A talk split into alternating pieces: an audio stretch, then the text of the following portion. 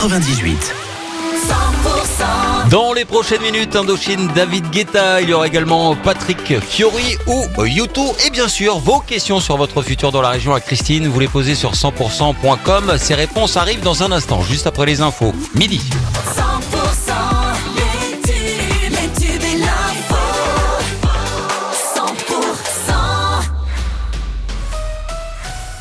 L'info 100% avec Pauline Chalère. Bonjour. Bonjour Wilfried, bonjour à tous. Un accident de la circulation provoque des coupures de courant en Bigorre.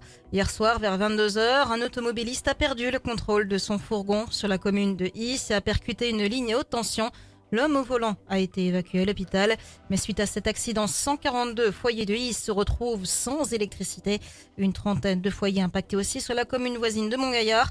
La situation pourrait revenir à la normale en fin de journée, selon Enedis. Le retour de la neige qui donne le sourire en montagne, surtout dans les stations, alors qu'on constate 30 cm sur les pistes de Peyragude, 60 cm de neige au col du Pourtalais, un joli manteau blanc du côté de Cotteret, Barège ou encore la Pierre Saint-Martin.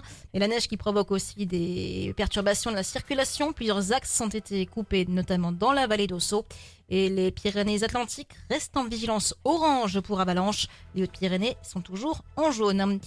Un appel à témoins lancé après un accident de la route dramatique en Pays Basque samedi soir vers 22h sur l'A63. Une voiture a percuté la glissière de sécurité à hauteur de Cibourg.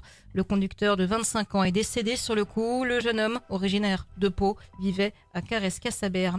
Deux enquêtes sont ouvertes après ces accusations d'agression sexuelle au collège catholique Saint-Bernadette à Pau, établissement qui appartient à la fondation Les Apprentis d'Auteuil.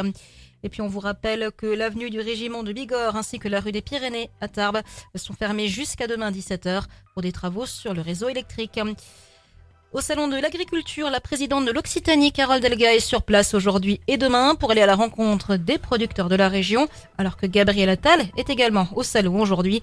Euh, trois jours après les incidents liés à l'inauguration en présence d'Emmanuel Macron, deux personnes seront jugées ultérieurement au tribunal de Paris, alors que l'A9 est complètement bloqué entre le 4 et le Boulot à cause